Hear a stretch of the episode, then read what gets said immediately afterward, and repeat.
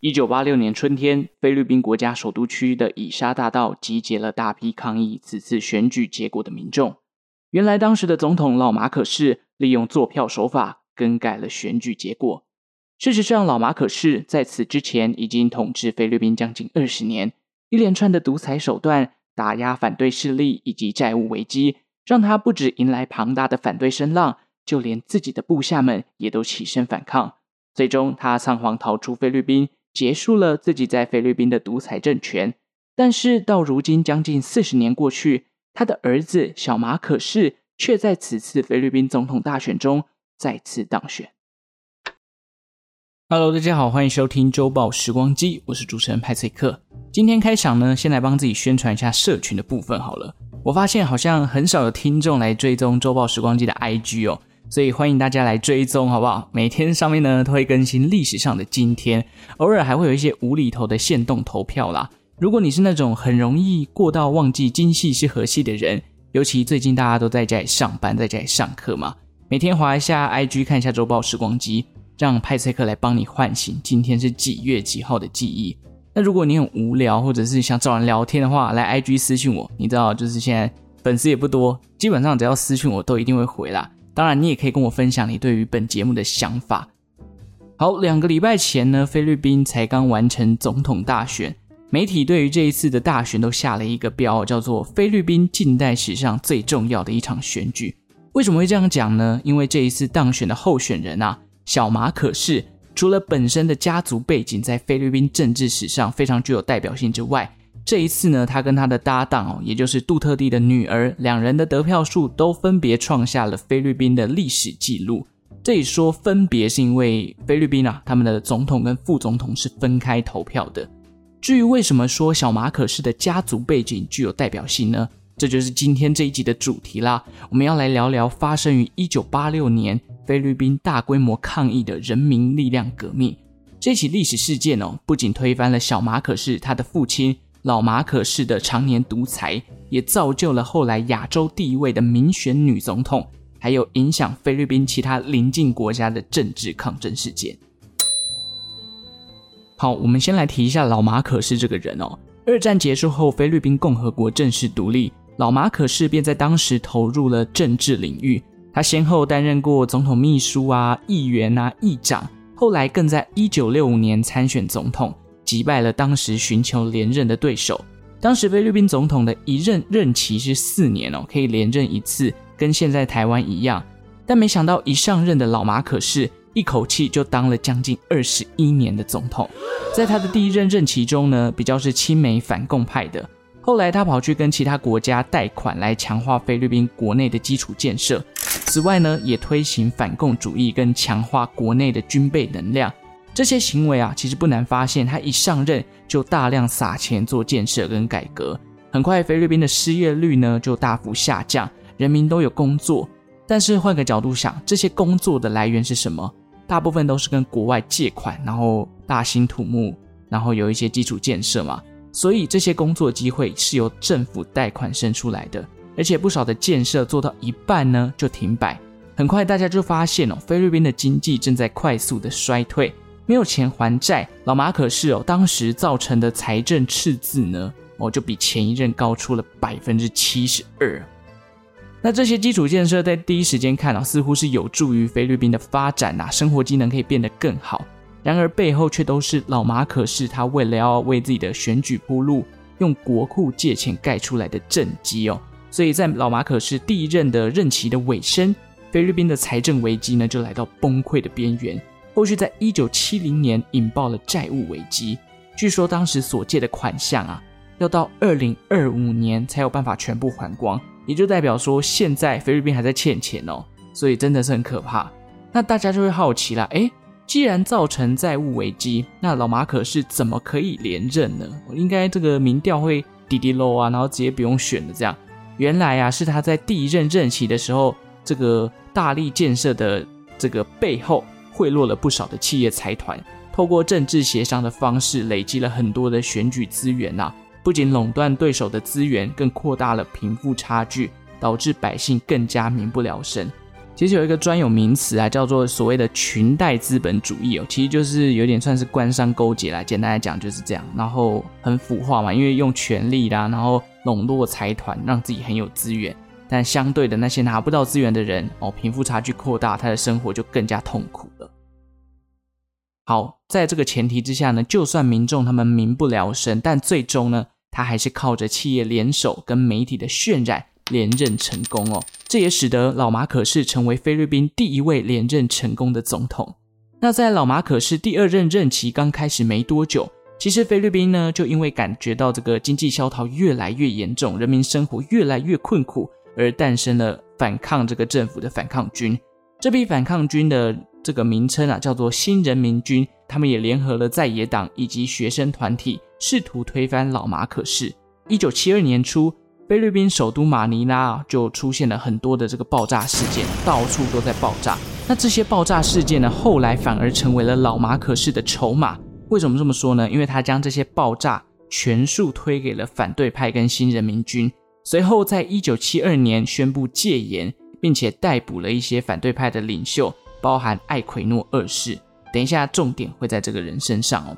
反对派被捕，有部分人士就跳出来喊冤哦，表示这些爆炸案当中呢。明明有一些是属于政府警察单位，他们也参与其中，为什么你就把所有的罪责嫁祸给我们这些反对派呢？调查根本不够透明啊！你们又栽赃我们。然而，在这个戒严宣布的那一刻哦，这些反对的声音全部都被政府给抹灭掉了。在戒严的期间，老马可是也废除了菲律宾总统连任一次的限制。那许多反对派的人士呢，都被老马可是抓起来拘禁。甚至被严刑拷打、虐待啊，甚至是残忍杀害，就连新闻媒体自由、公民自由哦、国会议员的发声都被消音了。现在看起来好像是一个暴君的行为，但当时的菲律宾人民哦，在戒严初期其实很开心。为什么？因为在戒严之前，整个菲律宾的国家动荡啊，的民不聊生，就会有很多犯罪事件的出现嘛。那一旦戒严了，这个人民就开始有点恐慌，会有恐惧心态，怕自己被抓走，犯罪率自然而然就会有明显的下降。然而，随着老马可是戒严期间呢，不断的洗脑，加上当时他崇尚的反共主义以及亲美的外交政策，内部的动乱，国外人士基本上是睁一只眼闭一只眼啊。就连当时的老美哦，其实都赞扬菲律宾是个崇尚民主进程的好地方哦，听起来真的有够讽刺的。甚至还提供了经济援助给老马可仕政府，就是有点算是还是不断的借钱给他们。那其实，在这一段过程中，虽然说一九七零年初啊，菲律宾反共，但是当初啊，他们与中国共产党达成一个协议，就是菲律宾要跟台湾政府断交，那中国共产党就不干预菲律宾的内政，两者的关系就开始正常化。诶，河水不犯井水的概念。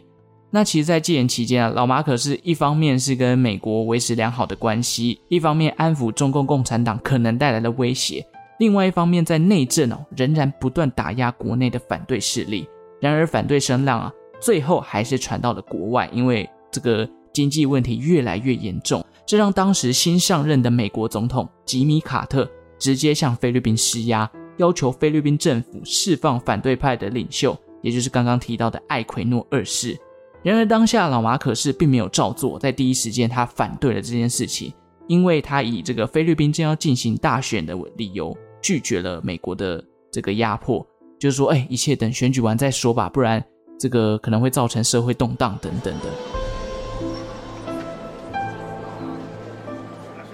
到了一九七八年呢，这场选举开始了，表面上看似是一场很合乎规定的选举。然而背后呢，其实很多的这个财团啊，选举资源全部都被老马可是给垄断了。反对派最终一个席次都没有拿到，全面败选。到了一九八零年呢，随着美国政府的施压加剧，加上艾奎诺二世的心脏疾病越来越严重，老马可是受不了美国的这个打压，决定说：好啦，这个艾奎诺二世你现在身体也不好，我特赦你，让你去美国去治疗你的心脏。于是艾奎诺二世就被放出来。到美国去进行心脏科的治疗。那其实艾奎诺二世在老马可仕心中呢，他被称为菲律宾最知名的政治犯。在被关押近八年之后，终于在美国的施压跟这个老马可仕的特赦之下重获自由。但是却被老马可仕限制，你再也不能回到菲律宾。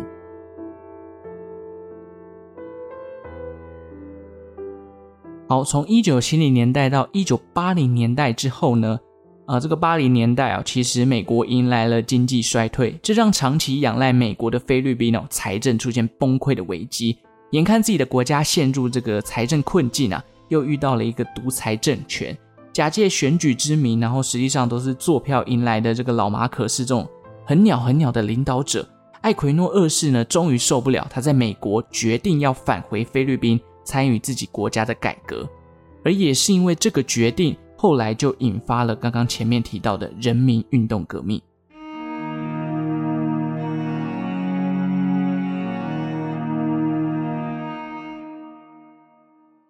艾奎诺二世回国的消息一出哦，他立刻收到许多死亡威胁的恐吓，你只要回国，我就把你毙了之类的。虽然许多人看到这个恐吓消息的时候，都建议艾奎诺二世。哎，你就不要回菲律宾了，这个性命非常的宝贵，你回去可能一下就被暗杀了，非常危险，因为是必死无疑的啦。但是艾奎诺二世哦，基于爱国的心理，他还是搭上了飞机，因为他认为总得要有人牺牲，这一场菲律宾的革命才有可能有希望。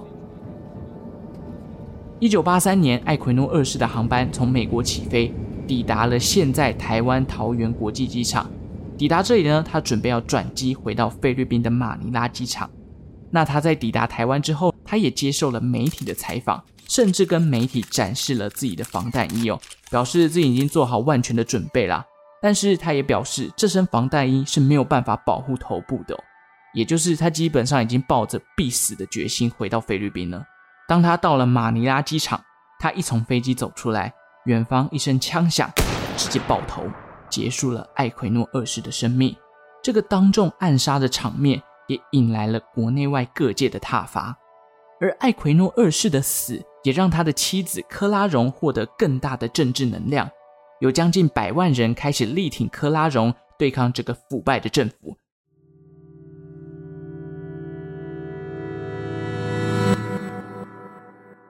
尽管这一次的暗杀，老马可是做做样子。自己组织了调查委员会，试图挽回自己在人民心中的这个正派的形象。然而，他的调查结果，就连菲律宾天主教的主教都不认同。要知道，菲律宾哦，它是一个天主教的国家，这个信仰其实在国内具有很深远的政治跟社会的影响力。那主教都不相信你，那很多信奉这个天主教的人，自然而然也就是跟着主教的思想走。那随着越来越多人的倒戈，老马可是直接宣布。将选举提前一年，趁乱来巩固自己的地位。在一九八六年这场选举中，克拉荣对决老马可士。第一时间，官方选举委员会的结果是老马可士赢得大选。但是在失去民心的情况下，根本就没有人相信官方的数据，甚至连官方机构里头的部分的统计人员都直接告发说，老马可仕哦，他其实在背后买票跟做票。随着大家抗议选举无效，老马可是政府还不放弃这个权利哦，他将自己的团队的内鬼逮捕起来，这也导致了更大量的这个民众已经发现老马可是哦，已经起笑了，为了这个权利已经被这个冲昏头了，所以他们都走上了街头，集结在了菲律宾的以沙大道。尽管这个政府军队开始集结，似乎有意图要驱赶这些人民，但是人民都不退缩。老马可是跟他的家人呢，则躲在菲律宾的总统府马拉坎南宫。眼看大势已去，众叛亲离，他还是贪恋权力，不选择放弃。反对派的科拉荣与老马可是分别在两地各自宣布当选。科拉荣获得各路政治人物的支持，而老马可是原先邀请的国外高官，全部都以考量自身安全为由，爽约了老马可是。老马可是百般无奈。只能在美国雷根总统的劝说之下，跟美国寻求政治庇护，仓皇地逃出菲律宾。一九八六年，菲律宾终于结束了老马可式的统治，而反对派的科拉荣成为亚洲史上第一位民选的女性领导者，并在当年登上了《时代》杂志的封面，更获得了诺贝尔和平奖的提名。那这场推翻老马可式的革命啊，被人们称为“人民力量革命”。是一场非暴力的政治运动哦，因为这个反对派其实没有任何的武装行动，基本上就是上街头抗议。那菲律宾呢，也在这一次的抗议行动再次迎来民主化。这场人民力量革命其实也连带影响了当时的台湾跟韩国了，包含台湾当时有一个五一九绿色行动，以及韩国一九八七年的六月民主运动。一九八六年呢，台湾当时的诉求就是要和平解除戒严，而韩国也在六月民主运动后，总统的选举呢改为直接民选的方式。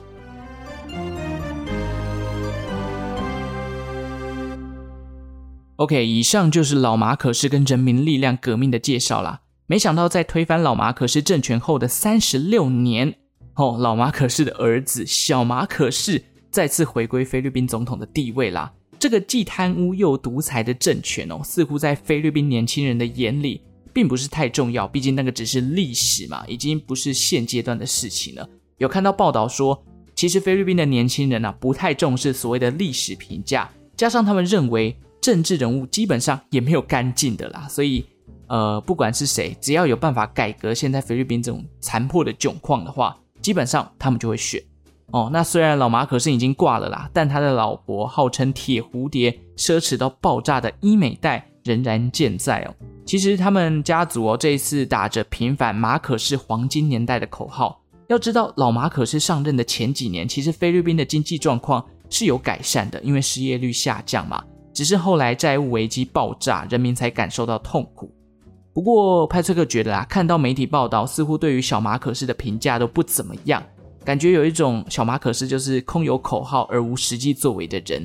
但毕竟小马可是一九九一年的时候就回到菲律宾了，而且还担任过省长啊、议员等角色，所以他的政治能量可能也是不小的哦。这么多年以来，小马可是也否认他爸爸的政治犯罪啦。反而多半都在宣扬他老爸时期的经济发展，经济好才是一切的感觉。而且说实话，菲律宾的调查小组也一直没有办法真的实际上定罪老马可是。那以一个无罪推定的概念，小马可仕就抓住这个点，告诉大家说：“诶，我老爸没有罪啊，因为目前法律上还没有办法治我老爸的罪嘛。”这一次呢，他选择跟杜特地家族联手哦，这两个家族其实在菲律宾都占有非常重要的这个历史地位啦。家族威力开到 max，接下来就看二零二二年这个小马可仕跟杜特地的女儿萨拉会带出怎么样的菲律宾吧。有这种希望，不要再有什么举债啊，然后搞到整个经济破产啊，或者是贪污搞独裁，这个真的很可怕。因为看独裁二十一年，然后贪恋权力到要一堆人民上街抗议，他才肯下台，真的是被权力给冲昏头了。好了，谢谢大家今天的收听哦。如果喜欢周报时光机的节目，也欢迎订阅我的频道，快来给我五星的好评。也感谢正在收听的你，为我创造了一次历史的收听记录。希望大家有学到一点关于菲律宾选举跟马可仕家族带来的影响。我们下次再见喽，拜拜。